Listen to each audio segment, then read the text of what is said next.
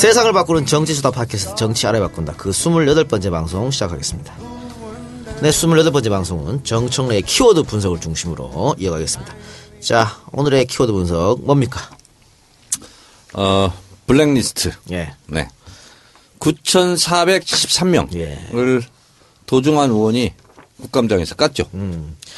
9,473명이라면 대한민국 예술 문화인이 거의 다 들어간 게 아닌가 이런 생각 들어요. 제정신이 바뀐 대부분의 문화예술인들이죠. 그렇죠. 그러니까 문재인 대표를 지지했거나 박원순 시장을 박원순 지지했거나 그리고 세월호에 서명을 했거나 세월호에 서명했거나 이런 분들인데 어, 그 9,473명 이름만 적어놨는데 100페이지가 된대요. 예. 근데 이게 그러니까 우리가 보통 이제 몇 년 지나가면 다 있잖아요. 까먹고. 근데 제가 19대 국회 때 첫 번째 대정부 질의 때 이명박 정부 때죠. 그 좌파 문화예술인 척결 문건이 나왔어요. 예. 그래서 거의 그때 특종으로 제가 했었는데 거기 보면 막 리스트도 있고 어 이런 분들에게는 밥줄을 끊어라. 뭐 김미화, 김재동 뭐다 그렇죠. 예. 예. 그래서 그것이 19대 국회 초반전에 굉장히 반향이 컸었는데 음. 그걸 또 우리는 잊고 있었어요. 잊고 있었는데 이번에 도종환 의원이 다시 환기를 시킨 거지. 주의 음. 환기를. 그래서 뭐 이윤택 감독이라든가 박근영 이런 분들은 그냥 유명한 분들이고 영향력이 있는 분들이기 때문에 문제가 됐지. 그렇지 않은 분들은 그냥 소리 소문 없이 불이익을 많이 받았다 하는 거죠. 그러니까 독재 국가라는 것이 예, 여러 가지 징후들이 나타나는 거거든요. 어, 문화예술인들, 지식인들의 입을 틀어막고 그들에게 불이익을 주게 하는 것. 뭐 분서, 갱유 이런 게 다 그런 거 아니겠어요? 그것이 독재 정권의 여러 가지 징후들 중에서 어, 또 하나의 이것이 징후다. 이런 거죠. 음. 근데 어떻게 특정인을 그 선거에서 지지했다고 아웃시키고 세월호 시행령 폐기 촉구했다고 아웃시키고 이게 정말 정상적인 민주국가에서 이루어질 수 있는 일인지. 그러니까 어, 박근혜 정권으로서는 어, 1번을 찍지 않으면 다 그냥 처부서야 될 적이고 그런 거죠. 예. 아니, 같은 국민이라는 생각 안 하는 거예요. 박 대통령이 매번 문화 융성 뭐 어쩌고 저쩌고 뭐 창조 문화 창조 이거 왜 강조하면서 이거 문화계 인사들을 그냥 싹 죽이겠다는 뜻 아닙니까? 그러니까, 특히 지금 네. 보면 뭐 김혜수 씨, 송강호 씨 이런 분들 다 포함됐어요. 네. 이거 다 대한민국을 대표하는 사람들도 다 포함시켜 놓고는 어떻게 문화 강국으로 가겠다는 그러니까 거예요? 본인이 대선 때 경제 민주화도 뭐 결국 지키지 못한 공약이 되었지만 예. ICT, 문화 융합 뭐 이런 거 있잖아요. 그분들이 다 이분들이야. 그러니까요. 예. 이분들이 지금까지 해- 해왔고 앞으로 할 사람들이거든요. 예. 근데 김대중 대통령 때 한류가 아, 중흥기를 맞으면서 우리 지난번에도 얘기했잖아요. 지원을 하되 간섭하지 않는다. 그렇죠, 그거죠. 가위질 하지 않는다. 네. 근데 이거는 가위질이 아니라 완전 대못질을 하는 거죠, 지금. 음. 이래놓고 나라가 잘 되기를 바랄 수 있냐고. 그래서 이거 한국일보에서 처음으로 이제 특종으로 터트린 거고 그런데 그 명단 아주 입수된 거 사진으로 찍어가지고 제가 한국일보 한국일보 기자한테 전화해갖고 아 특종했어 그랬더니 이 작가 이름도 거기 있을 걸 이러더라고. 음, 그래요? 그게 뭐냐면 이 문화계 블랙리스트 말고 또 다른 분야 뭐 체육계면 체육계 산업계면 산업계 또 나름의 블랙리스트가 또 있을 거 아닙니까? 근데 이렇게. 예. 방송에 출연하고 있네. 저요? 네. KBS, MBC는 못 나가잖아요. 아, 그런가? KBS, MBC 못 나가잖아요. 지금 어디 어디 나가요? 지금 나가는데 뭐 SBS 뭐 이렇게 뭐 CBS, SBS, 종편 이쪽밖에 못 나가요. JTBC, 네. MBN 나가요? MBN 나가죠. 예. MBN 아궁이? 예. MBN 어. 나가요. 그래서 KBS, MBC는 사실 KBS, MBC 저한테 출연 요청 몇 번 왔어요. 그런데 위로 올리면 다 아웃되는 윗선에 거지. 다 아웃. 예, 윗선에 아웃되는 거지. 그런 일이 있었으니까. 이 작가 조만간 모든 방송 다 잘리는 거 아니야? 무슨 걱정이에요? 팟캐스트를 하지 뭐. 그런데 지금 어쨌든 어, 청와대에서는 또 문체부에서는 사실이 아니다. 라고 했습니다. 어떻게 사실이 아니야. 그 자료에 이게 그- 나오는데. 관련 문서가 나왔음에도 사실이 아니다. 이게 역시 아나무인 청와대, 아나무인 문체부다. 이렇게 잡아 떼면 바뀌었습니다. 되는데 지- 증거가 나왔는데 그러면 어디서? 근데 전 작년에 아 그 생각이 잘 안 나는데 그 문화예술위원회의 위원장이 박명진 위원장이라는 여자분이에요. 근데 이 사람하고 작년에 했던 이 그 국감에 그 질의하고 막 그 대답 딴소리하고 막 이 장 이 내용을 갖고 연극이 올라갔어요. 그래서 그 도종환 의원께서 그 연극을 보러 가자 그래서 우리 교문위 의원들이 다 가서 봤거든.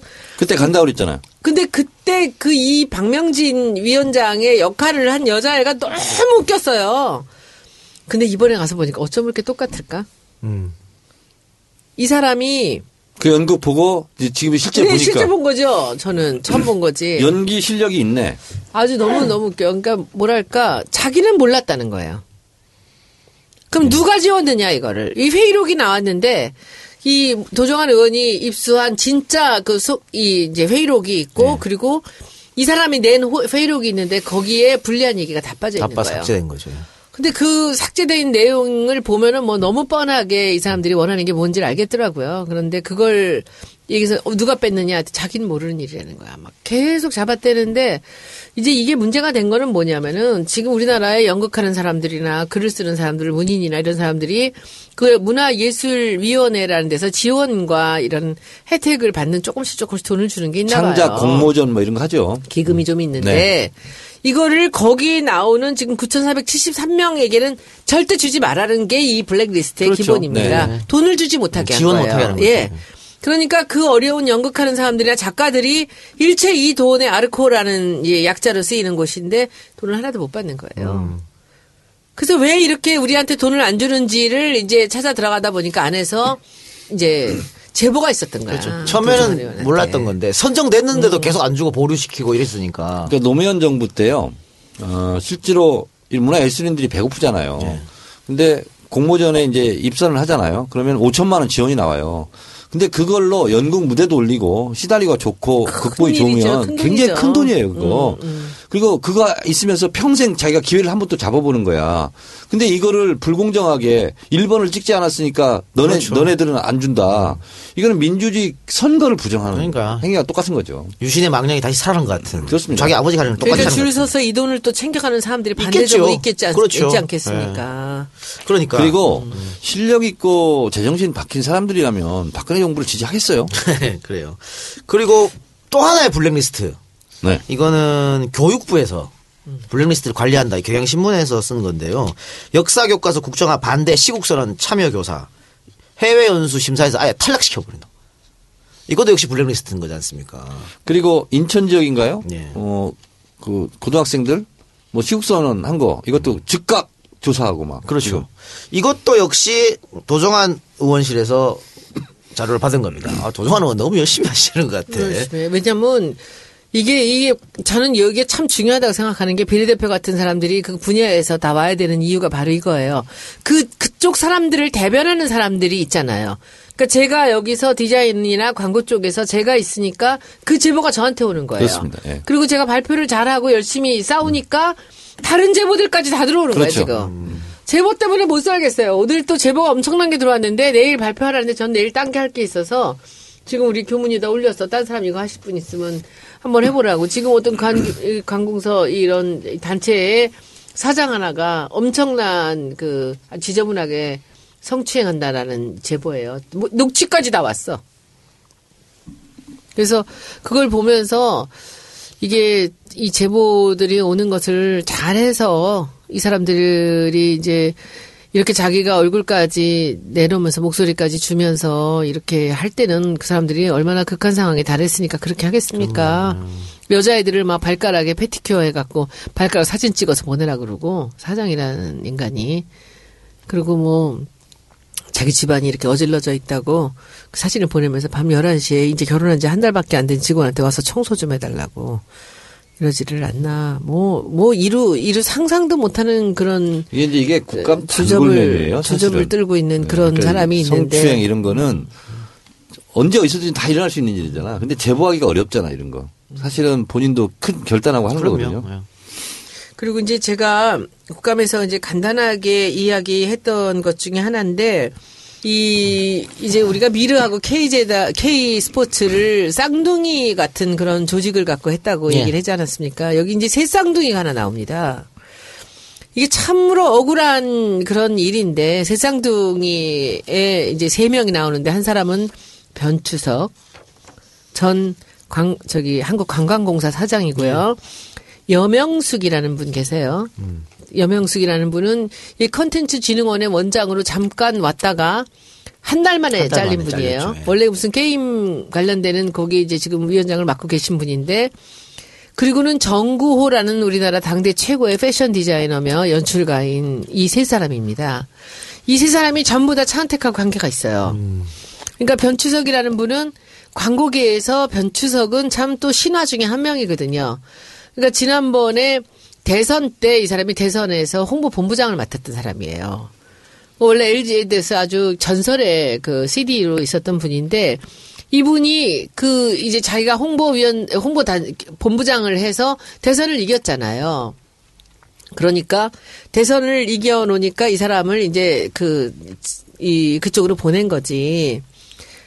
그래서 저는 사실 변추석 그 교수가 이제 국민대 교수로 가 있었는데 교수가 그 한국 관광국 사장이 됐다 그래서 야 정말 보은 한번 끝내주게 하는구나라는 생각을 했어요. 그 관광국 사제가 좋은 자리거든요. 돈도 많고. 근데 이 사람이 불과 1년 만에 그만두는 거예요. 그 보니까 어떤 일이 벌어졌냐면은 이 사람은 차한택 알기를 조금 아래를 보는 거지. 왜냐하면 이 사람은 갑이었다고. 광고 대행사 LG에드의 CD였으니까 제일 높은 그 제작 쪽에서 제일 높은 사람이었거든. 그러면 이 차은태 감독이 하던 그런 프로덕션들은 여기서 일을 받아서 하는 사람들이에요. 그러니까는 이 변치석 사장이 보기에는 차은택은 일개 감독에 지나지 않는데 딱 와서 보니까 벼랑간 자기가 준비하고 있었던 것들이 있잖아요. 네. 그리고 여기 관광공사 빌딩이 다동에 있, 있다고 그것을 이제 원주로 옮겨가면서 여기를 어떤 식으로 한류의 중심으로 만들까를 계획을 세우고 있는데 벼랑간 12월 말에 문화부에서 차은택이 들어오면서 차은택 감독이 아이디어를 내는 거야. 그러니까는 그리고 밀라노 사건이 그때 들어오는 거예요. 그래서 밀라노를 차은택이 영상 감독을 한다면 나는 인정하지만 걔가 총 감독 한다는 건 말도 안 되는 소리야. 이걸 한 거야. 예. 그리고 끝까지 회의 때마다 연, 영상 감독만 하면 되지 왜 총 감독을 시켜? 이렇게 얘기를 한 거예요. 그러는 중에 2월 달에 벼랑간 문화부에 TF팀이 생기면서 변추석 사장을 싹 배제를 하고 거기는 직원이 그쪽 회의에 참석을 하는데 사장한테는 보고를 안 하는 거야. 왕따 시키는군요. 그래서 그, 그 나가란 얘기지. 그리고 두 달 동안에 그 회의록을 내놓으라 때 회의록이 없으시대요. 참나 기가 막혀서 그래서 계속 위원장한테도 얘기하고 의사진행 반원으로 그 자료를 달랐는데 회의록이 없대. 근데 그 사이에 이제 그 변치석 사장은 너무 화가 난 거지. 그래갖고 사표를 내요. 3월 말에. 사표를 냈는데 사표가 4월 3일 날 수리가 되면서 찬택 감독이 단장으로 오는 거야. 네. 그리고 사장은 안 뽑아.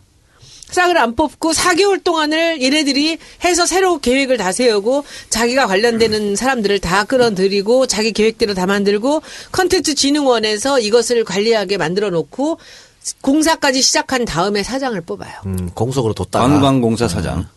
정창수라는 사람이 지금 저- 들어갔는데 그래서 여기서 변추석 교수가 그만두고 나와서 분한 게 풀리지가 않는 거지. 네. 근데 이 양반이 국민대 교수로 돌아갔는데 이제 저하고 가깝죠. 전화를 했어요. 그랬더니 저는 뭐 변 사장님 그 무슨 뭐 제가 녹취를 하겠습니까? 뭘 하겠습니까? 그냥 지금 심정이 어떠세요? 그랬더니 편하다고는 할 수 없습니다. 이렇게 얘기를 해. 그러나 그래서 그러면 우리 한번 나와서 한번 여기 이거 한번 까보시겠어요? 그랬더니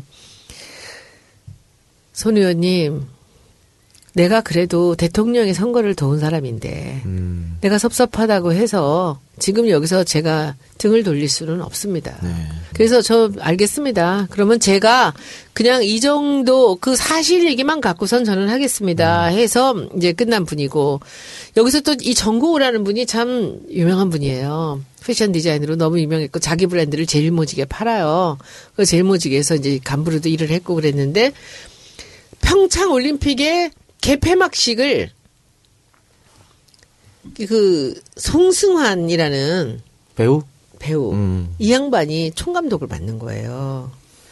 근데 이 양반이 문화융성위원회. 예, 난타 예, 예. 문화융성위원회에서 이제 차은택을 만났을 테고 뭐 대통령도 뭐 자기 세대의 사람이니까 근데 사실 송승환 감독이 이것을 총연출을 잘 할 수 있으리라고 우리가 좀 그렇게 기대하기는 조금 걱정되는 부분이 있지 않습니까? 그러니까 김종덕 장관이 누가 한국적인 정서를 세계적으로 풀 수 있는 사람이 누가 하나가 연출 감독이 있었으면 좋겠다 해서 추천을 받아 정구호라는 사람을 감독으로 데려오는 거예요.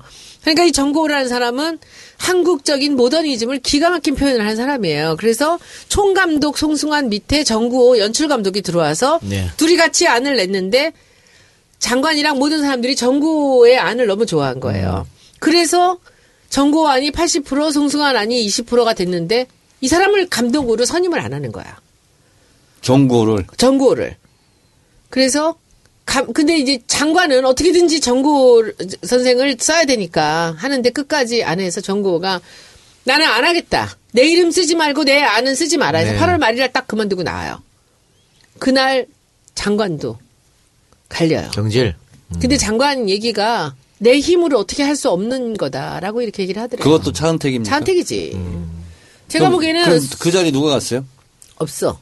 아직 공석. 홍석인데 지금 이제 이런 거지. 송승환 감독 입장에서는 자기가 이것을 충분히 할 수 있다고 생각을 하겠죠. 이제 문화부에서는 정구호의 아이디어가 또 필요한 거고 그런데 정구호가 빠지고 나갔는데 지금 문체부에다 제가 물어보니까 정구호를 어떻게든지 설득을 시켜서 다시 오게 해야 된다라고 하는데 정구호 선생은 다시 그 자리를 갈 마음이 없는 거예요. 너무 자기가 자존심이 상하고 일만 자기는 너무 열심히 국가를 위해서 일을 해보겠다고 생각을 했다는 거지. 그런데 이렇게 인격적으로 수모를 주고 나를 이렇게 이런저런 핑계를 대면서 이제 자기가 일을 못하게 했다 이렇게 얘기를 하는데 어떻게 될지 몰라요. 오리무중이야. 이제 몇 개월 안 남았는데 지금 이 그 개폐막식에 대한 것이 어떻게 갈지 몰라요. 근데 이거는 우리가 차은택 감독이 이 지금 이 그 이 문화부 문체부에 가- 관련되는데 이 영향이 미쳤을까라고 우리가 그럴 것이다라고 추측은 하지만 확증은 없습니다. 근데 제가 보기에 장관도 어떻게 할수 할 수 없었던 네. 상황이라고 한다면 그 문체부 사람들은 모두가 다 차은택 감독이 관련이 있을 거라고 생각을 해요. 그래서 지금 그렇고 아까 말씀드린 그 여명숙이라는 예, 분이 여명수 씨도 그런 식으로 잘렸다 그러더라고요. 한 달 만에 예. 한달 만에 장관이 와서 해달라고 했다가 한 달 만에 장관이 미안하다고. 그러면서 처음에 이 사람을 뽑, 붙을, 뽑을 때부터 차은택 감독 얘기만 들으라 그랬대요. 그런데 차은택 감독 얘기만 들어라 했는데 알았다고 해놓고 이 사람이 사, 이 원장이 되고 나서는 영수증 다 갖고 오라 그래가지고 이 되게 철두철미 포항공대 교수 출신인데 어제 그저께 국감에서는 이 사람이 발군이었어요. 얼마나 존재감이 진짜 쩐다 그러죠. 멋있더라고요. 누구? 그이 여명숙이라는 박사가 그래서 근데 얘기를 하는데 증인은 나왔어요? 나왔는데 이- 이 사람이 이제 그 우리 그 피감 기관이니까 그런데 이 사람이 최보식 기자하고 인터뷰를 한 건 아닌데 최보식 기자가 그 조선일보에 이 사람 얘기를 쓴 거예요. 예. 실명을 넣어갖고 그러면서 그 장관이 날더러 와서 하라고 그래놓고서는 내가 소신 있게 하는 걸 보고 어느 날 안 된다고 밖에서 한 시간을 기다리라고 해놓고는 처음엔 차은택 감독 말만 들으라 그랬더니 한 달 뒤에는 미안하다고 했다는 거야. 그러니까 기분이 무지하게 상했죠. 근데 여기 왔는데 사람들이 그 기사를 갖고 물어보는데 대답을 할 수가 없잖아요. 그래서 이제 저는 맨 마지막에 그랬어. 제가 이 얘기를 했어요. 우리 지금 이 상황에 이 마치 K 그 스포츠와 미르 재단이 쌍둥이 같이 보였다면 여기에서 이 세 쌍둥이가 있다. 여명숙 원장과 번추석 사장과 정구호 감독이다. 이 사람들은 이 사람들이 당한 이유는 세 가지가 있어요. 첫째, 실력 있는 사람들이었고, 내공 있고 실력 있는 사람이었고, 두 번째, 소신이 있었던 사람들이에요. 그리고 세 번째 보게, 차은택 감독의 얘기를 듣지 않았던 네. 거죠. 그래서 단시간 안에 다 다 날라간 날라간, 거예요. 예. 그, 그 얘기를 내가 발표를 했다? 음. 여명숙 원장이 다 끝나고 나한테 와서 너무 고맙다고. 어. 국감 끝나고 음. 근데 변여정. 네. 변여정이라고 새로운 새 쌍둥이가 어, 탄생했군요. 변여정. 그래서 이거는 사실 또 사람들이 잘 모르는 얘기인데 이렇게 소신 있고 실력 있는 사람들은 그 이렇게 이 보면 그래요. 공무원들은 어떻게 하라는 이렇게 힘센 사람이 나타나면 줄을 서고 그 얘기를 음, 들을 예, 수밖에 없어요. 그런데 이- 이 사람들은 다 교수를 하고 다른 일을 하던 사람들이잖아요. 이 사람들은 소신 있고 실력 있는 사람들일수록 그런 상황을 못 견디는 거죠. 그렇습니다. 뭐 블랙리스트 어, 키워드 분석 얘기했고 또 지금 소년이 방금 얘기했었던 뭐? 변여정, 변여정. 변여정, 변여정 이 세 분 이야기도 그렇고 이 두 개 합쳐 보면 진짜 지금 초 나라가 총체적 난국입니다. 뭐 어떻게 돌아가는지 모르겠습니다. 기가 참. 막히죠. 네, 기가 막힌 일이 계속 벌어지고 있는데. 네, 광고 듣고 와서 두 번째 키워드 이어가겠습니다. 첫 번째 키워드 얘기 말씀 다 하셨죠? 네. 네. 광고 듣고 오겠습니다.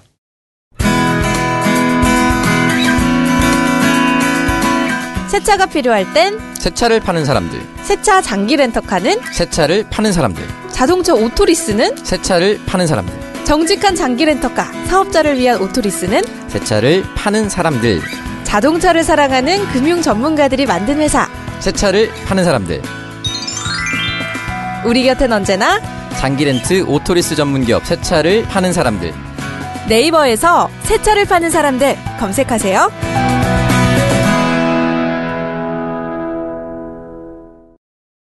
네, 지금 들으신 광고는 새로운 광고입니다. 네, 장기렌트 오토리스 전문회사 새 차를 파는 사람들. 이이제이에서 1년째 광고를 하고 있습니다. 1년째 광고인데 아, 광고가 한 7번밖에 나가지 않았어. 한 달에 한 번도 안 나갔다는 거지. 아, 정찰보다 이, EJ처럼 광고가 좀 밀렸으면 하는 바람입니다. 어쨌든 뭐, 그, EJ에서 광고 계속 하면서 나쁜 얘기가 한 번도 들리지 않은 것 같아요. 그리고 이 대표님께서도 저한테 몇 번씩 메일을 보내주셔, 보내주셔서 자기는 정말 정권 교체를 위해서 노력하는 사람이고. 그 얘기하지 마세요. 불이익을 당할지도 몰라. 아, 그런가? 어쨌든 팟캐스트 응원 차원에서 이렇게 광고하신다고 하- 하니까 여러분들도 많이 좀 애용해 주시기 바랍니다. 아, 이거 중고차는 아니고요. 새 차입니다. 새 차 살 때. 그러니까 제목도 새 차를 파는 사람들이잖아요. 새 차 살 때 뭐 수입차든 국산차든 어, 렌트나 오토리스를 원하시면 한번 전화해서 아, 꼭 여기 전화해서 안 사셔도 되니까 뭐 일단 어느 정도 가격이 하는지 어떻게 조건이 있는지 물어봐도 되겠죠. 차 바꿀 욕심이 있으신 분들 많은 연락 부탁드립니다. 대표 번호는 1833-5850, 1833-5850이고요. 검색창에서 새 사람 또는 새 차를 파는 사람들로 검색하면 된답니다. 정 의원님 차 바꿀 생각 없어요? 바꿀 돈이 없어요. 책 팔아서 바꾸자. 18세 찍으면 바꾸는 거 아니야? 될지 모르겠어. 네. 네. 알겠습니다. 자, 차 멀쩡한데 왜 바꿔요? 네? 안 바꾼다고. 그러니까. 차 그때 그 의원 시절에 타던 차는 네. 반납하고 멀쩡해. 아니, 그 아니에요. 그 차. 아, 그 차에 차는. 원래 국회의원 자기 돈 주고 차 사는 거예요. 그래요. 네. 유지- 호, 유지비만. 호남바에서 호. 허, 허, 허남바. 네. 지금도 그 뭐 렌트비 내고 있어요. 렌내고 있습니까? 허남바. 네. 너무 담배 냄새 나 차 안에서 담배 차 안에서 담배 좀 그만 피세요. 아, 그래요? 네. 누가 와서 이렇게 담배를 피는 거지? 아, 뭐 누가 와서 피지 모르군요. 언제 타봤어요? 꽂혀서 타봤죠. 뭐. 네. 아, 사모님이 싫어하나? 차에서 담배 핀다고? 아, 그래서 뚜껑을 이- 여는 거. 있잖아. 네. 여는 걸로 했잖아. 음. 뚜껑을 열어 그래서. 담배 피우려고 일부러? 아, 요즘 뚜껑 열릴 일이 많잖아. 네. 그래요. 뚜껑 열 일이 정말 많죠. 네. 네. 자, 두 번째 키워드 뭡니까? 성과급. 성과급. 네. 아, 요즘에 이제 그 노조 하시는 분들이 파업 많이 하는데 이 성과급 때문에 파업만 하는 네. 것 같아요. 이 있잖아요. 진짜 이 정권이 정말 나쁜 정권인 것이 네. 동료애 이런 거 있잖아요. 휴먼 뭐 이런 거 없어. 음. 없어. 네.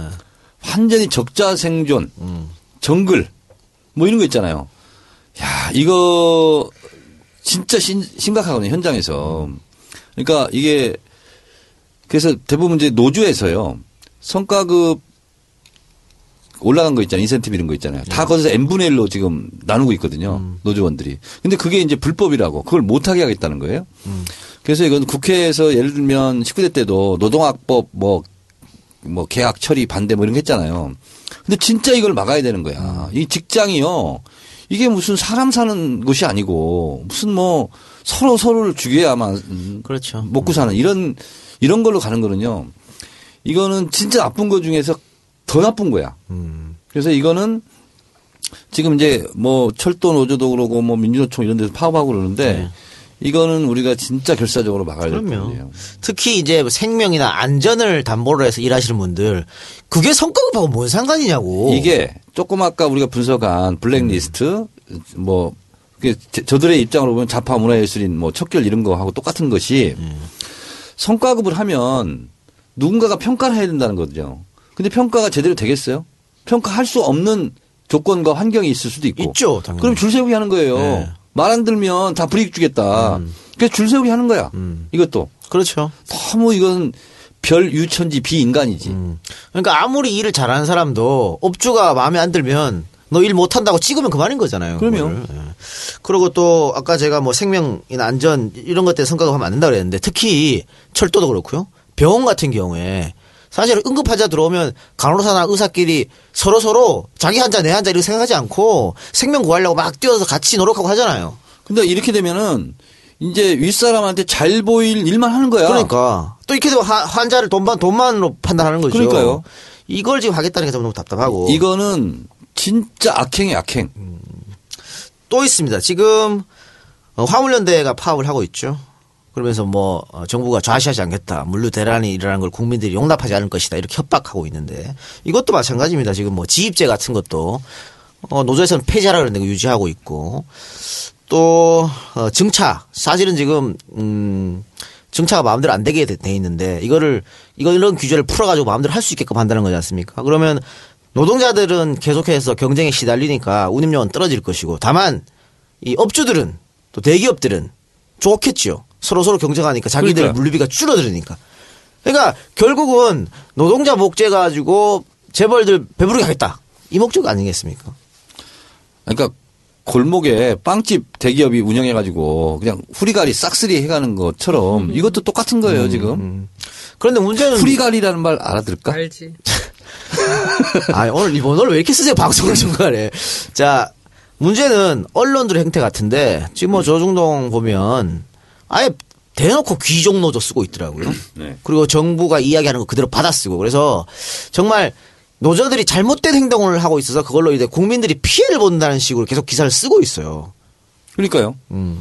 그러니까 현장에서는 미칠 지경이지 이거. 근데 이걸 진짜 반드시 막아야 될 부분인데 이거 어떻게 이거 막아보지? 이것도 뭐 지금 아나무인 정부에서 하겠다고 하면 뭐 위로 붙이면 넘어가는 거 아니에요? 그래서 1년간만 좀 버티면 안 될까? 그러니까 음. 그래서 어, 정권 바꾸고. 음. 정권 바꾸고 그러니까 지금의 이 모든 병폐는 정권을 바꾸지 않는 이상은 안 될 것 같습니다. 막 대통령의 국정수행 지지율이 떨어지든 새누리당 지지율이 떨어지든 말든 신경 전혀 안 쓰고 여론이 나쁘든 좋든 신경 안 쓰고 계속 저렇게 정권 교체가 이제 마유하니까. 될것 같아요? 정권 교체요? 네. 그거는 뭐 당연히 돼야 되는 거죠. 그렇지. 어떻게 하면 될까? 정청래 의원이 조금 더 열심히 하시면 어, 정청래 국회의원 사용법 음, 부록을 읽어보시면 돼요. 대통령 선거 이기는 법. 그것들 하면 이게요. 네. 손혜원 의원님 네. 그것대로 하면 이기지 않겠어요? 제가 잘해야 이깁니다. 네. 아니 홍보 안 한다면서 이제 더 이상. 아니 나는 팩트를 얘기하는 거야. 알겠습니다. 많이들 구입해서 읽기 바랍니다. 네, 그러면 됐습니까 여기서? 네. 아니 그뭐 아까 그 블랙리스트나 이거나 사실은 뭐 더 이상 설명할 필요가 없는 거예요. 그런데 지금 이 성과급 제도가 이게 지금 국감에 좀 밀려가지고 지금 국민들 그러네요. 눈에서 시야에서 약간 사라졌어요. 근데 이거 정말 심각한 문제예요. 제가 요즘 이제 강연을 많이 다니잖아요. 근데 이제 노조 강의가 많이 들어와요. 가보면 다 이거예요 지금. 아 진짜? 네, 그러면 다 이거에 다. 최근에 강의 어디 어디 했어요? 지난번 부산 가셨다는데 어, 지난, 아, 지난 주인가? 지난주는 돈 안 되는 데 갔어요. 근데 돈안 되는 그런 데를 가야 돼. 어디 어디? 강원도 태백에서 우리 당원들이 좀 와줬으면 좋겠다. 근데 태백이 우리 당이 생긴 일에 처음이래요. 그러니까 사람들이 한 50명 정도 모였더라고. 근데 난 너무 감사하더라고. 열악한 환경에서. 근데 야 갔더니 황지연못이라는 데가 있어요. 예. 근데 물이 막 샘솟아. 그게 낙동강 발원지래요. 음. 황지연못. 조그만하죠. 예. 그래서 황지연못 옆에서 어, 텐트 쳐놓고 의자 놓고 거기서 강연을 했어요. 몇 명이나 왔어? 50명 정도 왔는데 비가 줄줄 오는데 같이 술 먹고 그랬어? 예. 근데 너무 저는 이 숫자가 중요한 게 아니잖아. 음. 근데 그분들이 너무 이쁘고 너무 막 소중한 거예요. 잤어요? 거기 자고 왔어? 아니 왔어요. 새벽에 왔고. 운전하고 왔어? 예. 그리고 그 꼬이려다 보니까 그 다음 날 또 거제를 간 거야, 이제. 어머나. 새벽에 왔다가 다시 거제를 간 거예요. 근데 거제도 갔더니 병광용 위원장이라고 아슬아슬해졌어. 700표 차이로 졌어요. 알아. 그 김한표, 어, 새누리당. 거기 이제 뭐 선거법에 걸려 있던데. 근데 갔더니 거기는 한 100여 문 정도 모신 거야. 근데 그 병광용 위원장이 뭐라고 하냐면 온라인 권리당원들이 대거 참석을 한 거래요. 그래서 거제시 당이 생긴 일에 또 처음으로 워크숍을 하는 거야. 음. 그래서 저를 이제 부른 거예요. 이게 이제 거기는 이제 뭐 정청래도 오니까 와라 이제 뭐 그렇게 했는지는 모르겠으나 근데 너무 좋았어. 음. 그래서 보통 이제 한 시간 정도 하고 질의응답을 하는데 한 시간 반 막 열강을 한 거예요. 하다 보니까. 음. 그게 진짜 보람을 많이 느꼈어요. 원래 강의하면서 많이 배워. 예. 상대방을 보면서 많이. 그리고 이제 내일 아침은 거. 이 방송 끝나고 오늘은 그래 뒤풀이를 안 하려고. 아 진짜? 네. 돈 갖고 왔는데. 광주 가요, 광주. 광주 아이쿱이라고 네. 생활협동조합. 지난번에 몇 달 전에 구례에서 한 번 했는데 아이쿱 뭐 반응이 좋았는지 또 오라고 해서 아 좋다. 또 이렇게 가요. 엄쪽에서 오르니까 거기는 여기 거제나 이런 광주는 그 거마비가 있나? 아이쿱은 있- 있는 것 같아요. 거기 자기들이 거제는 책정해 안 놓은 게. 받았어? 거제는 그냥 제가 가준 거예요. 우정 출연. 그래서 줘야지 이 시대. 참 백수인. 자, 그런데, 음. 어, 이상한 일이 벌어졌어요. 보통 이제 북콘서트 이런 거 하면 뭐 출판사가 주최를 하니까 출판사에서 대관도 하고 광고도 하고 그러잖아요. 대구에서 자발적 모임이 생겨가지고 자기들이 다 준비를 해요. 그리고 저를 초청하는 거야. 음. 그래서 10월 25일 날 가기로 했어요. 왜 가 거긴? 그분들이 와서 북콘서트 해달라고. 어, 그럼 그 사회는 누가 봐? 그냥 저 혼자 가서 하는데 누가 사회를 하나 구하겠대. 네. 근데 우리 10월 15일 날 마포에서 출판 개념하고 음. 그 다음 날은 군산을 또 가요. 거기 또 10월 왜 가? 16일 날. 왜 가? 군산에 박재만 도의원이라고 음. 저를 또 초청했어요. 그래서 북콘서트 하겠다고. 좀잘 됐다. 네, 그래서 전국을 이렇게 돌면서 4년을 보내야 되는데. 저는 이제 가서 뭐 어, 책을 판다 이런 책 차원보다는 얘기를 해주면 되잖아요. 그런 분들 있잖아요. 초청을 하면 제가 이제 다 응하려고 그래. 그럼요. 다 응해서 음. 가서 용기도 주고. 그럼요. 예. 그 그리고 대신 강의료는 받아야 돼.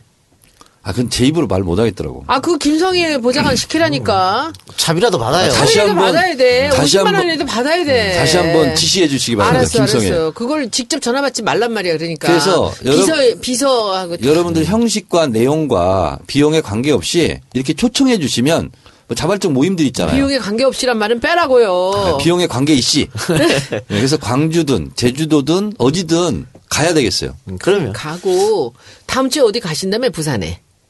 금요일 날. 왜 가는 거야? 부산 그거는? 21일 날. 왜 가는 거야? 21일 그거는 출판사에서 잡았어요. 북콘서트를. 그 이. 작가 사이 보고 저 가고. 둘이만 같이 가실래요? 무슨 요일이에요? 21일 금요일 금요일. 오후 7시 부산일보사. 제가 가면 도움이 돼? 아, 그럼요. 도움이 되죠? 가야지 그럼. 토크 콘서트 하는데 도움이 되지. 가야지 뭐 그럼. 거기는 비용에 관계없이. 음.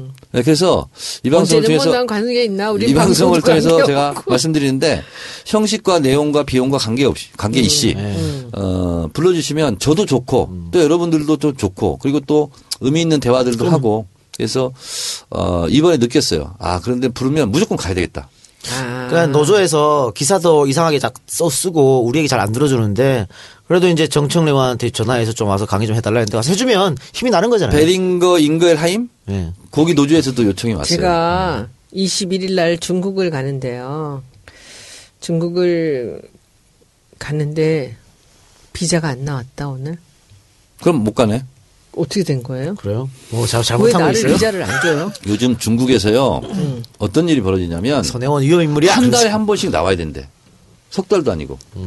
그래서 내가 아는 분이 상해에 가서 지금 중국어 공부하고 있는데 한 달에 한 번씩 나올 수밖에 없대요. 그리고 다시 비자 받아야 되고. 아니 관광 비자잖아요. 관광 비자죠. 근데 왜 안 나와? 비자가 안 나왔대요. 그래서 지금 우리 지금 내가 이 거기 우리. 제가 그 저기 장혜모 감독 예. 거기 그 공연이 있는데 그걸 지금 이제 우리 광주 그 아시아 문화 전당이나 지금 한국에 약간 그 이제 아시아 관련되는 거에 그 우리나라 그 내가 이제 님을 임을 위한 행진곡 같은 거를 장혜모 감독하고 한번 해보고 싶은 마음이 있어요. 음. 광주에서 우리 판소리로.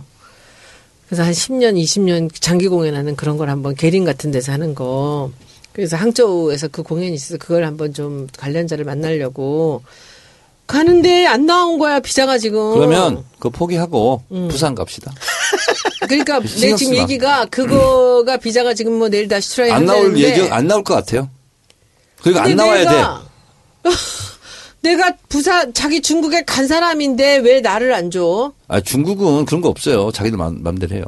아, 그리고 안 나오면은 제가 저한테- 부산 가고 나오면은 못 가고 그럽니다. 저한테 혹시 강연 요청하실 분들은 페이스북 쪽지나 트위터 쪽지로 많이 보내주시거든요. 그러면 제가 성실하게 답변하고 어, 손혜원 의원은 어, 중국 콜 오프 캔슬 아니, 네, 아니에요. 부산에 갑니다. 아니고 내일 다시 try 한다니까 보고 아니면은 제가 갈게요. 부산 가서 친구도 있고 그러니까 예. 부산 가서 뭐. 알겠습니다. 저 강원도 태백 얘기가 나왔으니까 네. 이광재 지사는 요즘 뭐 하나요? 이광재 지사가 네. 사면복권이 안 됐잖아요. 네. 예, 그래서 뭐 그러고 있나 봐요, 그냥. 음, 뭐, 그 민간 think 재단을 뭐 만들었다 뭐 이런 얘기도 들리는데. 거기 태백 갔더니 네. 이광재 의원 선대본부장 했던 음. 전 교육감 하셨던 분, 교육장 하셨던 분이 오셨더라고요. 음. 어, 칠순 어르신인데 그러더니 강연 다 듣고 잘 들었다고 하면서 아, 정 의원 나는 먼저 갈게요. 그래서 왜요? 그랬더니 아, 제가 있으면 사람들이 젊은 사람들이 불편해요. 그래서 누가 가시더라고. 누가? 노, 노인이? 네, 그러면서 그분이 대부분 거기 왔던 분들이 다 이렇게 존경하더라고요. 그분을. 그러니까 참 언제 모르지 뭐 사면 복권 언제 될지는 그것도 정권 교체를 해야. 해야 정봉주 의원도 마찬가지고 그렇죠. 그렇죠. 안타까운 인재들이 다 저렇게 있으니까 좀 그렇습니다. 정봉주 의원은 어, 리스트에 있다. 사면복권 명단에 그런 얘기도 들었대요. 예. 근데 막판에 그냥 아웃됐다고 그러더라고요. 음, 전 이번에 될 줄 알고 음. 내가 제일 먼저 연락했어. 사면 복권 때문에 제일 먼저 이제 나오라고 문자로 딱 보냈지. 그러니까 예. 오케이. 오케이. 하지만은 안 됐거든 안 됐거든요. 예. 그래 사면 복권 얘기도 나오고 했으니까 그 이번에 추미애 대표가 기소됐다 그래요? 재판에 재판에 넘겨졌다고. 네. 예. 어떤 제가- 내용으로 재판에 넘겨졌죠? 제가 이 얘기 하지 말라 했는데 할게요. 예. 파파이스에서 얘기를 했지만 어, 제가 또 할게요. 예. 아, 제가 중복될 수밖에 없어. 네. 중복됐다고 막 그러는데 제가 오늘 추미애 대표한테 전화를 해서 취재를 했어요. 취재를 해서 어떻게 된 거냐 그랬더니 내용인즉슨 이게 범죄 사유도 아니에요. 이게 뭐냐면 광진구에 동부지방법원이 있습니다. 동부지원이. 근데 그걸 이제 옮겨갈 예정이었나 봐요. 2003년도에. 그래서 법원 행정처장 음, 손지열 대법관을 만나서 옮겨가지 마라. 이게 얘기- 얘기를 한 거예요. 그래서 그 어, 손지열 그 법원 행정처장은 당시 그렇게 하겠다. 이게 약속을 했다는 거예요. 그래서 자기가 옮기를 했다는 거지. 내가 법원 행정처장을 만났고 그래서 안 옮기기로 했다. 그래서 우호적 답변을 들었다는 것은 팩트야. 그리고 그 사진을 계속 썼대요. 예. 12년 동안 계속 그 얘기를 했고. 근데 결과적으로는 이- 그, 그분이 뭐 거짓말 했는지 어땠는지 모르겠지만 옮겨가기 결정을 또 났대. 예. 2003년 12월 6일 날 만나서 그런 확답을 받았는데 2004년 4월 2004년 5월 달에 옮겨가는 게 결- 결정이 났대요. 그렇지만 노력한 건 사실이고 그런 답변을 받은 건 사실이라는 거지 팩트가. 그래서 그걸 지금까지 12년 동안 계속 얘기를 했대요. 대신 어쩔 수 없이 옮겨가기로 했으니까 내가 대안을 마련하겠다. 그래서 그 동부지원 그 장소에 KT 계열사 가 들어오고 주상복합 뭐 건물이 선대요. 그럼 더 좋아진대 광진구가. 그래서 그걸 계속 지금까지 얘기했다는 거야. 12년 동안. 근데 갑자기 이걸 상대방 낙선한 새누리당 후보가, 후보가. 허위사실 유포로 고소한 거야. 그래서 이거는 기소될 거리도 아니고 그냥 생각하고 있었던 거야. 근데 왜 했을까? 선거법은 사실상 무, 무고죄가 없어요. 입증을 해야 돼. 근데 이제 기소를 했잖아. 그럼 나중에 무죄가 나더라도 제1야당의 대표를 망신 주기 하려고 하는 거죠. 그것 때문인 것 같아요. 저도 이거 가지고 뭐 재판 가서 저 야당 대표를 아웃 시키지는 않을 것 같은데 계속 시간을 끌고 뭐 1심, 2심 이렇게 가면서 결국은 야당 대표 망신 주기 할것 그, 같은데. 그, 이 선거법 관련된 게 며칠까지. 4월 하더라? 13일이니까요. 내일인가? 6개월. 내일, 내일. 아니, 아니, 며칠 안 남았대, 지금. 공, 10월 13일 날이 공소 마지막 날이에요. 그 내일이죠, 공소시효. 기소 마지막 그래서 날. 그때는 뭐 보좌관들 이런 사람들 되게 많이 바뀔 거라고들 많이 그러대. 뭐 그럴 수 있죠. 그래서 지금 공소시효가 내일이어서 지금까지 숨죽이고 있던 의원들이 내일이 지나면 이제 막 활기를 뜰 거라고. 아, 진짜로? 특히 새누리당 의원들이 친박의 전행에 가만히 있었, 비박 의원들. 친박 전행에서 입을 꼭 닫고 있었는데 요거 공소시효만 지나면은 아마 자기 할 말을 하지 않을까. 이런 추측도 근데. 요새 비박들의 움직임이 좀 시- 심상치 않은 느낌 좀 들죠? 그런 얘기 나오고 있어요. 자, 근데 추미애 대표는 이런 말도 되지 않는 거 지금 기소했잖아요. 네. 근데 최경환, 윤상현, 무혐의 처리. 음, 그러니까. 대놓고 해, 대놓고. 지금 어쨌든 기소된 의원들 살펴보면요. 20대 국회의원 중 선거법 위반으로 기소된 의원 현황입니다. 총 33명 중 새누리당 11명, 더불어민주당 16명, 국민의당 4명, 무소속 2명입니다. 소영교 의원은 뭐 때문에 걸렸지? 소영교? 무소속. 아, 무소속. 예, 네. 소영교 의원도. 이것도 허위 사실이에요. 아, 그래요? 상대 후보에 대한 허위 사실. 어, 기소됐더라고. 예. 기소, 기소됐다니까. 이현우 의원은 선거 당일날 차에서 이렇게 V자 그리고 예. 투표 동료한 건데 그 2번 이거지. 지지로 손가락으로 부- 손가락으로 V 했는데 그걸 누가 신고했어요? 네. 그, 걸로 지금 기소됐어요. 그걸로 기소됐어요 지금. 저런 거 어떻게 될까요? 저거는 애매해요. 이제 이거는 그거는 억울하겠지. 근데 선거 날은 그냥 가만히 있는 게 좋아. 근데 그 허위 사실 유포라는 것이 어떤 결과들이 나와요 주로? 자 선거법은요. 음. 음, 잠깐 선거법 해설이 있겠습니다. 네네네네. 아, 계획적, 조직적, 반복적, 통상의 예를 벗어나 여기에는 이연령, 비연령 다 걸릴 수 있어요. 그런 걸 달달 외우고 있지? 예. 그리고요 가장 위험한 것이 금품 향응 제공, 허위 사실 유포, 상대방 비방, 허위 경력 기재 이 네 가지는 빠져나가기가 어렵습니다. 아 진짜로? 그럼 100만 원 이상 유죄 나올 가능성이 많아요. 이네 가지는. 그래서 어 선거 때는 남 얘기할 필요 없어. 그러면 그걸 비방으로 걸 수 있잖아요. 무조건 상대방은 좋은 얘기 칭찬 안 할 거 아니야. 그러니까 손혜원을 뽑아주세요. 이렇게만 얘기해야지 누구는 어떻습니다. 얘기하는 순간 있잖아요. 그거 상대방 비방으로 걸리면 나는 그렇게 생각한다는데 그럼 다 걸려. 그럼 그걸 입증할 때까지 굉장히 괴로운 거예요. 그렇지. 어, 잠깐 한 개 더. 여기서 제가 아까 더불어민주당 7명이라 그랬는데 그거는 11일 기준이고 11일 기준으로 하면 윤호중, 박재호, 오영훈, 송기현 의원까지 포함해서 11명은 늘어나네요. 네. 더불어민주당. 또한 거야 누가? 추미애 아니, 대표 포함했어요 어, 지금? 추미애까지 추미애 대표까지 그래서 7명이었는데 11명으로 기소가 11명으로 늘어났는데 그 지난 19대 때는 30명이 기소돼서 그중에서 10명이 의원직을 박탈당했습니다. 어머머머. 3분의 1. 어, 진짜요? 네. 그러면 지금 더불어민주당 의원이 11명이니까 이 중에 어머머머. 한 서너 명은 날아갈 가능성이 있죠. 높다. 이렇게 네. 봐요. 근데 새누리는 없어요? 새누리도 11명이에요. 어머 진짜예요? 네. 어 무섭다. 선거법 위반으로 지금 기소되잖아요. 그러면 전반기 마칠 때쯤 아웃돼요.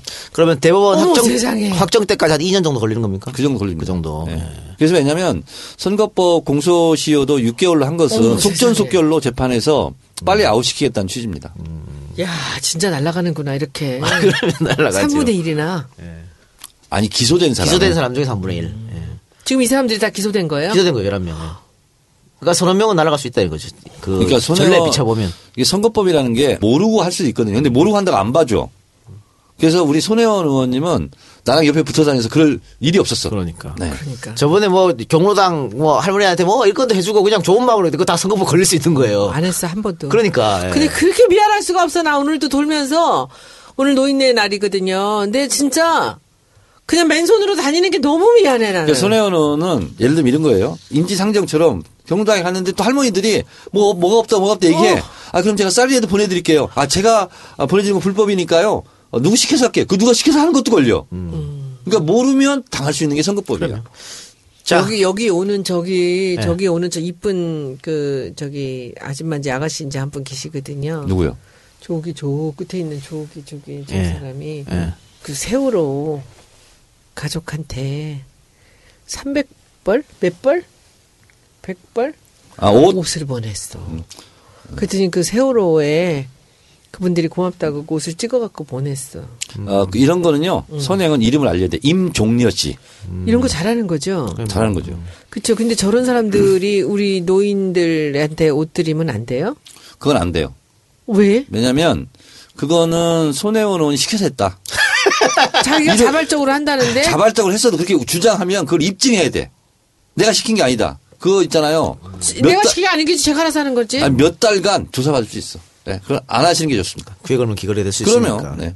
자, 그러면 요 부분에 대해서 하나만 여쭤볼게요. 추미애 대표의 기소가 그 내년 대선 준비에 조금의 영향이 있을까요? 어떻게 보십니까? 근데 이제 이런 겁니다.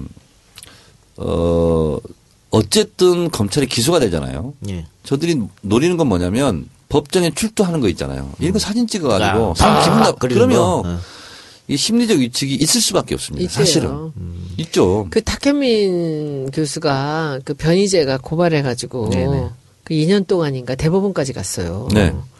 그게 뭐냐면 또라이라 그랬다고. 그럼 뭐 무죄 받았잖아. 났죠? 무죄 받았는데 그 전화를 해서 축하를 해주니까 뭐랬냐면은 스트레스 때문에 그 스트레스 때문에 진짜 아무 일도 할 수가 없었다는 그래서 거예요. 우리가 끌려다니고. 종편 패널들 있잖아요. 음. 족족 고소를 해야 돼. 그렇지. 심리적 타격이 돼요. 음. 제가 18세 때 조선일보 문화일보랑 일곱 건을 재판을 했어요. 음. 근데 재판을 해보니까 있잖아요. 이 재판은 아 이건 뭐 당연히 이기는 거야. 그게 아니에요. 엄청난 이게 있잖아요. 돌발 변수가 엄청나고 재판 과정에서 국감 말도 디- 예상도 못했던 것이 툭툭 튀어나오고 그래서 재판을 받는다는 것 자체가 엄청난 스트레스예요. 그래요. 예. 한번 재판 한번 받아보실래요? 나 싫어. 종편 패널 얘기 나왔으니까 어 며칠 전에 내가 TV를 돌려보다가 아 종편에서 또 문 대표를 엄청 씹고 조리돌림 하고 있더라고. 왜 저러나 싶었더니 문 대표 그 발언 있지 않습니까? 대선에서 못 이기면 내가 제일 먼저 뭐 빠져 죽겠다 이런 얘기. 그걸로 그렇게 말하면 안 되냐면서 막 돌아가면서 아유, 있더라고. 그 인간들 진짜. 예. 응. 자, 그 문제 그 이야기는 광고 듣고 와서 하도록 하겠습니다.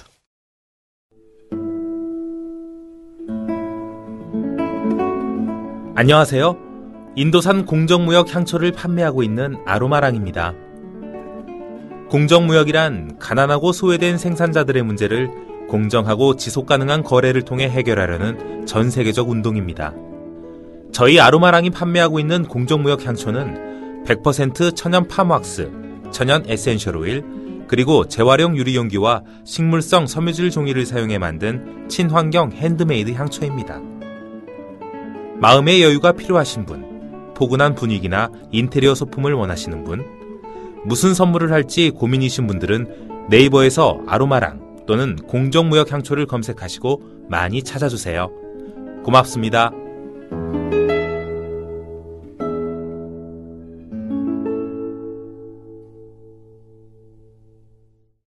네, 아로마 광고. 아, 정 의원님, 요즘 그 불면증에 시달린다는데, 아로마 광고, 아로마 이거 초를 딱 켜놓고 주무세요. 어, 위험해. 아니, 아니 야. 불면증은 아니고 제가 깨? 자다가? 아, 불면증은 아니고 어 자다 깨거나 예. 아니면 뭐 어, 늦게 원래 잠을 자요 제가. 예. 저녁 때도 어 두세 시에 잤어요 야, 사실은. 야행성. 잠이 없으신가 보다. 예, 예. 잠이 잠을 좀 안 잤는데 이제 그때는 이제 뭐 그 뭐야 인터넷에서 보고 막 이렇게 하는데 지금은 이제 그때 현역 때 생각했던 거하고 다른 종류의 생각을 하는 거지. 음. 책을 봐요. 네. 공부를. 근데. 현역 때도 하여튼 두세 시에 아, 잤어요. 근데 잠자는 게 참 중요하잖아요. 네. 건강에서. 네. 근데 저는 코를 너무 심하게 걸어서 잠을 잘 못 자거든요. 그래서 중간에 깨고 막 그래. 그래서 그 외에 있잖아. 코에 끼우고 자는 거. 뭐 엄청 큰 거 있잖아요. 코 이게. 그거 살려는데 엄청 비싸더라고. 몇 병만 음. 그러면. 싼 거 내가 소개해 줄게. 싼 빨래 거? 찌개. 아니, 진짜 더숨 못 쉬지. 숨. 대신 입을 벌리고 입으로 쓰면서 돼. 옛날에는 코를 안 골았대. 저요? 네. 어, 안 골았는데 나이 먹고 계속 심하게. 아니면 그러면 있잖아 또 솜으로 막든가. 특히 술 마시면 더 요즘 골아서 그래서 각방 써요, 요새. 야. 골아서 잠을 못 잔다는 거. 실혼 아니야 지금? 아니, 오래됐어요, 각방 쓴 지. 각방 쓰면 안 되는데. 아, 근데 잠을 못, 애, 애도 깨고 중간에. 그래서, 예, 각방 쓰고 있어. 문제 있어. 아, 각박스는 그거, 참 좋다. 그거 하나, 그거 하나 사서 끼우고 자려고. 우리 남편도 코를 너무 골아가지고 내가 각박 쓰지. 음. 아, 코를 골면요 막 숨이 넘어갈 것 같아 옆에서. 예. 잠을 못 자. 근데 그거 그거 그거 아우 지겨워. 우리 우리 아파트 있잖아요. 이게 아래층에서 들리는 소리인지 위층에 들리는지 모르겠는데 진짜 막 울릴 정도야. 예. 그것 때문에 가- 갑자기 깨는 경우도 있어. 근데 밤에는 새벽에는 너무 크게 들리는 거야. 네, 바로 맞아요. 옆방에서 네. 그런 것처럼. 들려요. 예. 제가 이제 선거 때 점심을 굶고 가끔씩 발 마사지를 받으러 갔어요. 이제 나 피곤하면 몰래 갔구나. 음, 뭐 혼자 가지 그럼 뭐. 근데 요새도 이제 피곤하면 일주일에 한 번 정도씩 밤이면 발 마사지를 가요. 한 시간 정도 이제 발 마사지를 하는데 주- 중국 마사지를 세상에 옆방에서 하- 집이 무너져가는 코를 고는 그거 마사지 받으면서 자는 코를 고는 거야. 예, 예. 정말 실감나 진짜. 탱크 몇 대 왔다 갔다. 예. 근데 그래서 내가 너무 심해서 코골이 수술 한번 할까 그랬거든. 그 김용민 PD가 받았다 그래요, 그거를. 그래서 내가 물어봤지. 받으니까 어떠니까. 어, 똑같이 수술 후에도 똑같이 코 건다 그러더라고. 왜? 몰라. 그걸 왜 받아 그럼? 그래서 안 받으려고. 김용민? 예. 어. 그러니까 근데 거기는 코 안에도 살이 쪘을까? 그래서 아니 그래서 코, 코 고는 거예요. 코 안에 살이 쪄가지고. 에이, 진짜로. 아, 또한 분은 그래서 코 많이 골잖아. 근데 음. 나는 그게 아니면도 이상하게 코를 고는데 어쨌든 이거 여러분들 저같이 코 많이 고는 분들 특히 수면 무호흡증 하다가 으! 이렇게 한 30초 숨 안 쉬는 분들은 정말 수면 검사 한번 받아보셔야 딸이 됩니다. 때려가서 깨웠다니까. 예. 이거 지금 무슨. 아니 우리 집사람이 나중에 저도 납니다. 술을 많이 먹으면 가끔 그런데요. 아니, 그거 큰일 난다니까, 진짜로. 어, 나중에 여러분들도 한번 받아보시기 바랍니다. 자, 우리 얘기 그럼 다시 돌아가서요. 자, 문재인 전 대표가 싱크탱크를 발족하면서 이제 본격적인 대선 행보에 나섰습니다.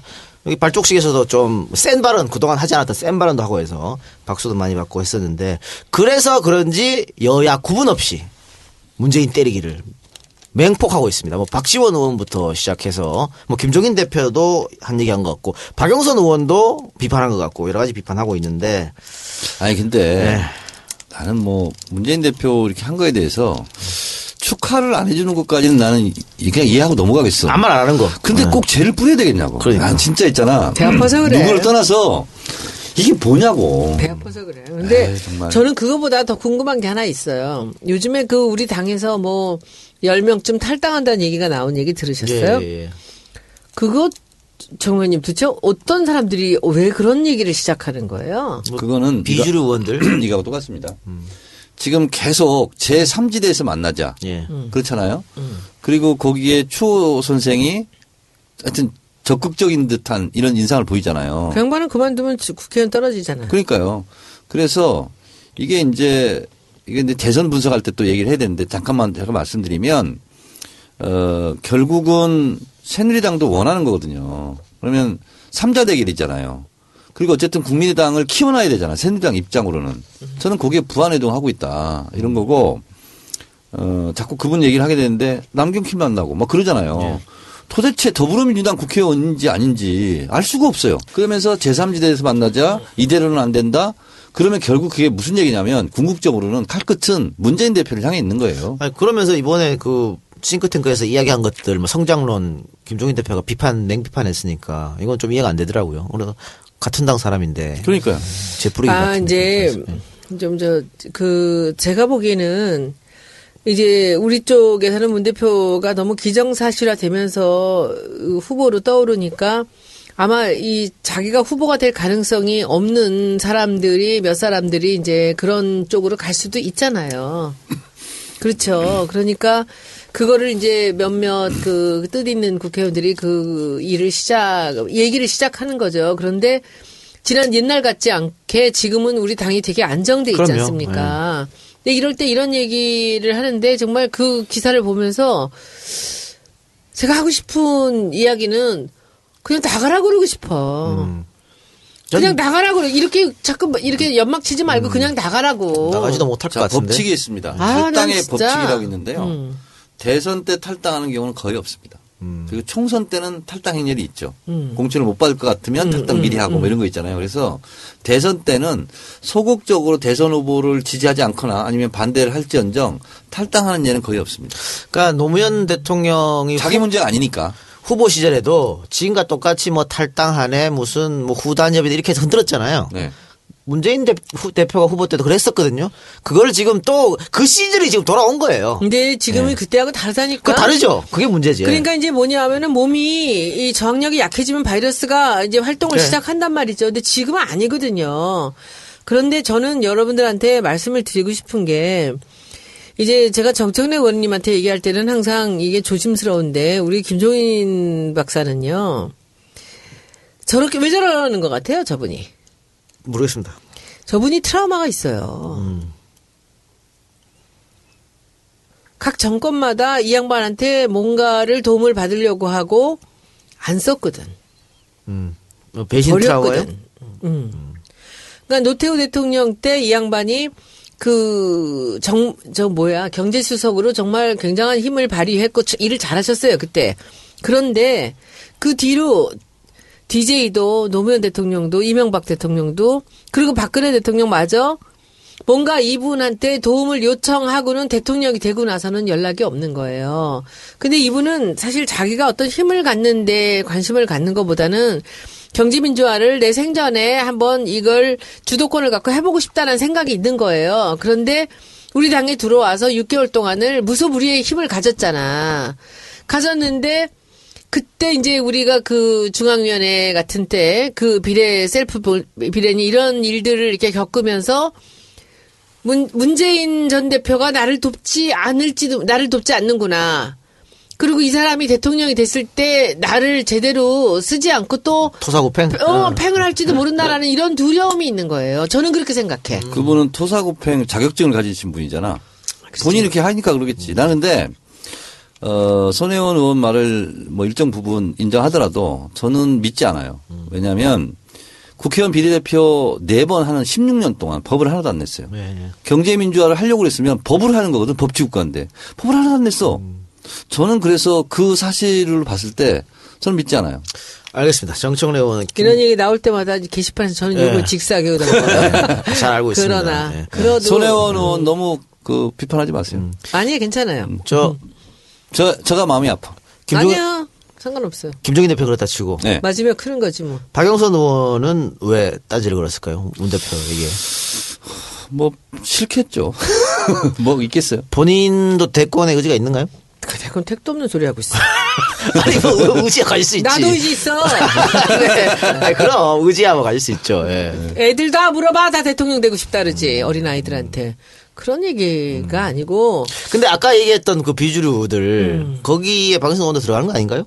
그 이러시면 잘 지사에 모르겠어요. 근데 아닌가? 마포에서 회동을 가셨다 그래서 의심이 확 한 사람의 의심이 또 가던데. 아 근데 저는 저렇게 괜히 흘리는 거지 지금 같은 때 맞지도 않습니다 시기적으로 그리고 살짝은 못해요. 그리고 이제 그, 이, 그, 이 문 대표가 너무 힘있게 떠오르고, 이제 탱크탱크 같은데 뭐 500명씩 모이고 그러니까, 예.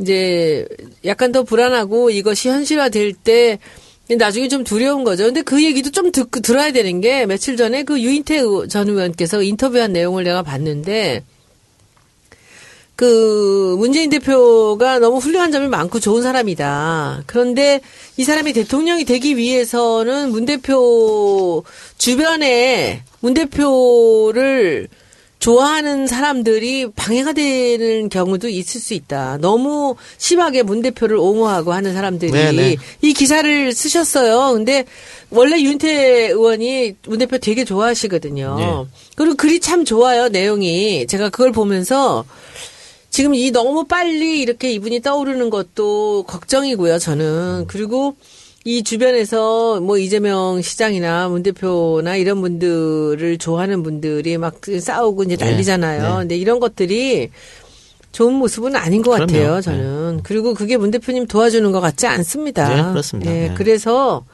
조금 더 우리가 좀 이성을 찾아야 된다고 저는 생각을 해요. 그리고 저는 그런 솔직- 말을 해도 욕, 욕거도 못 아, 있어요. 욕먹어도 할수 없어. 아, 욕먹어도 할 수 없어. 솔직하게 얘기를 예, 해서 문 대표를 위해서 저만큼 몸을 던진 사람이 있으면 나와보라 그래요. 그럼요, 예.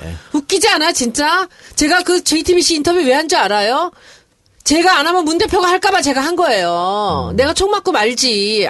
그게 세 번, 네 번을 그런 일을 했다고요. 이렇게 얘기하면 손혜원 의원은 1, 2년 했잖아. 우리는 10년 동안 했거든. 이런 사람이 또 나와. 아, 그래도 괜찮아. 그게 1년은 무슨 뭐, 그러면 육선에서 대통령 되냐? 초선도 하는 거지. 제가 보기에는요, 그런 얘기는 이 사람들이 제가 문 대표한테 총을 겨눌 때 하는 얘기예요. 그게 아니잖아. 우리가 목표를 향해서 가는데, 네, 현명해질 필요가 있는 그렇죠. 것이죠. 네. 그리고 솔직히 48% 길을 써가지고 해보면 뭐해. 거기서 3% 더 하지 못하면 안 되는 겁니다. 그렇죠. 예. 그러니까 우리가 옆 사람을 설득하고. 보듬고 갑시다. 그래, 그럼요. 그럼요. 당연히 그렇게 가야죠. 저도 그래서 좀 싫어하지 마세요, 좀. 아픈 다리 서로 기대며 그럼. 예. 그러니까 함께 가자 우리 이 길을. 그러니까 어저께 예, 예. 그김 대표 쪽 분을 한번 만났어요. 만났는데 그 이제 정청래 의원 때문에 대놓고 싸웠어 내가. 네가 중심이었구나. 네가 그 바람 잡았냐? 음, 내가 하면서 누구예요? 아, 누구라고 얘기도 몰라. 근데 그 처남이구나.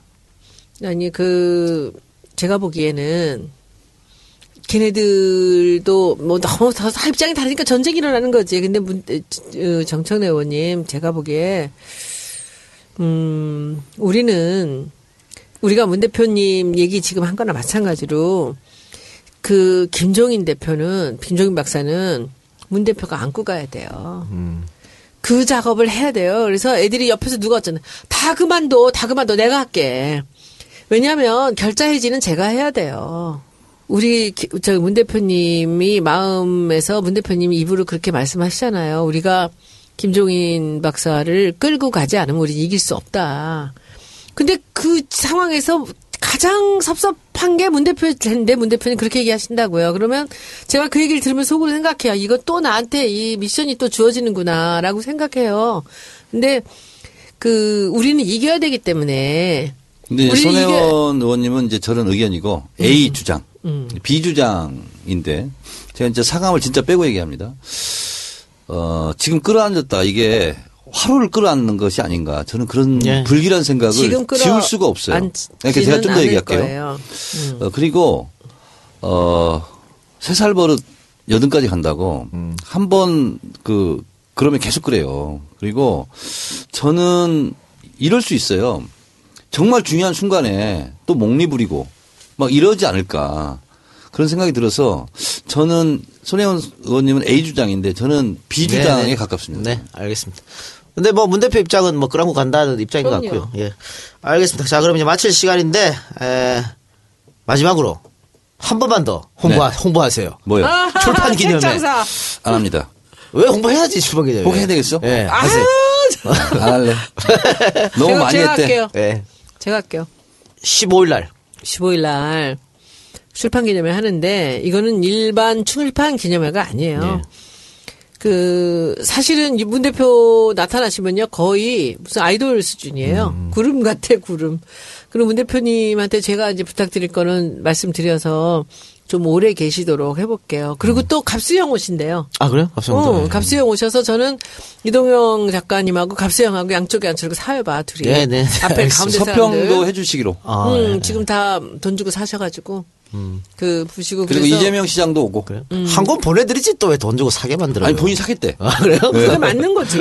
아주 그리고- 에티켓이 문화 에티켓이 아주 high quality더라고. 그럼 그리고 그 이제 우리 의원들도 많이 오시잖아요. 추미애 대표도 오시잖아요. 네. 이렇게 사람들이 지금 이렇게 다 만난다는 게그 여기서 제일 핫한 거는 이재명과 문재인이잖아. 네. 근데 솔직히 둘이 얼마나 좋아하는데. 그러니까 네. 둘이 너무 좋아하는데 왜들 이러는지 모르겠어요. 예. 둘이 너무 좋아하고 존경하고 그래요. 나중엔 뭐 다 하나가 되겠죠, 지지자들. 그래서 그 문재인 팬클럽 있잖아요. 음. 문팬. 그날 체육대회를 한대요. 관악인가? 거기 사는데 조기에 끝내고 일리 다 몰려오기로. 어, 왜 좋네요. 와? 응원하러 문재인 대표 응원하러. 토요일이죠? 토요일 문 날. 대표 오신다고 오는 거야 다? 네네. 책 안 사고 들어오기만 해봐라 그냥. 오면, 오면 와서 사시겠죠. 자, 여러분들 15일날 출판 기념회에서 만나기로 약속하고, 자, 이것으로 그러면 정치 알바 28번째 시간 마치겠습니다. 손, 손현님은 아직 국정감사 남았으니까. 네, 내일 모레까지. 그렇죠? 네, 네. 좀 더 매진해 주시고. 자, 할 말 없으시죠, 마지막에? 어떤 기자가요. 네. 저한테 카톡을 보내왔어요. 근데 어디라고 내 밝히지 않을게요. 그러더니 제 책을 사서 다 읽어봤대요. 음. 근데 야 손혜원 의원이 쓴 글을 읽, 읽으면서 눈물을 흘렸대요. 오. 근데 그게 현직 기자입니다. 잘 나가는 기자예요. 그래서 여자야 남자야. 남자예요. 그래서 제가 그랬어요. 나한테 연락 그러지? 맞네? 아니 50도 아직 안 넘고 40대 초반인데 눈물이 나더냐 그랬더니 그 눈물 나던데요. 그렇게 얘기하더라고. 야 그런 기자도 있더라고. 간접 홍보. 그럼 내가 우- 누, 감사합니다. 내가 아니, 눈물을 흘리면서 손혜원 썼어. 의원이 글을 잘 썼다고 그러더라고. 그 기자가 얘기하는데. 그래요. 여러분들 오셔서. 야, 감사합니다. 에, 정우현님 책뿐만 아니고 주기자 책, 그리고 더불어서 제 책도 많이 사서. 이 작가 네. 주진우 정청래 합동 사인회. 사인회. 아니 꼭 거기서 안 사셔도 되고 미리 사신 분은 들고 오시면 됩니다. 그 사람 많이. 오면 어떡하지? 그게 걱정이면 안 돼. 그래요.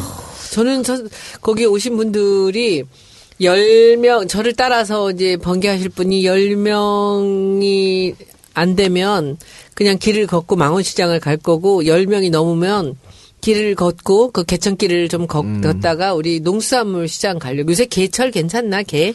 아니, 좋- 아니 개- 그날이요. 음. 오시, 오시면 마포 새우젓 축제를 하거든요. 음. 이게 작년에 에, 3일 동안 60만 명이 넘게 왔어요. 음. 그래서 서울에서 가장 성공한 축제거든요.